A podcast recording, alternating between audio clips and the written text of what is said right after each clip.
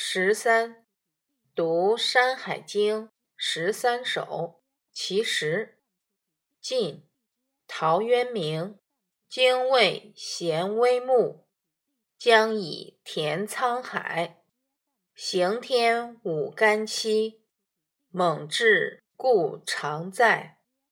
同物既无虑，化去不复悔。徒射在西心，良辰俱可待。注释一：选自《陶渊明集》，中华书局一九七九年版。个别字句参照其他版本做了校改。《山海经》古代文献保存了不少远古的神话传说。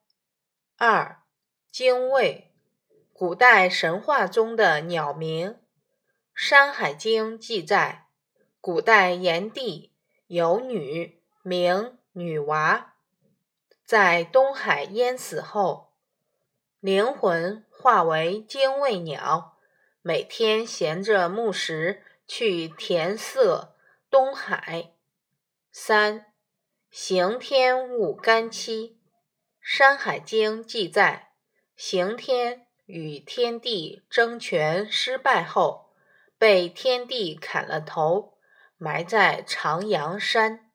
但他不甘屈服，以两乳为目，以肚脐当嘴，仍然挥舞着盾牌和板斧。四，同物，同为生灵。这里指活着。五化去，化为异物。这里指死去。六在西心，过去的雄心壮志。在西，从前，往昔。七惧，难道？怎么？表示反问。文艺，精卫口衔小小的木石。要用来填平茫茫大海。刑天失败后，仍挥舞着盾牌和板斧，刚毅的斗志始终存在。精卫和刑天活着时对死亡无所顾虑，死后对自己的行为毫不怨悔。我空有雄心壮志如昔。美好的时光却一去不复返了。再美好的理想，如果不能坚持不懈地去践行，那也只能是画饼充饥。你知道吗？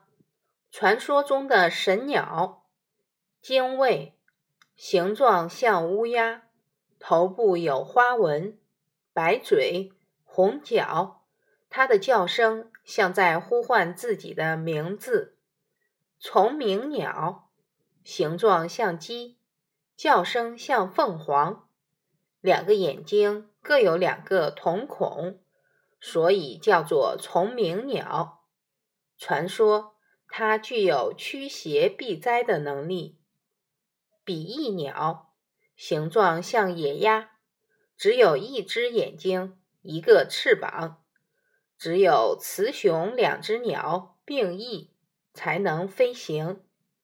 三青鸟又称三鸟、青鸟，红头黑目，传说是西王母的使者，共三只。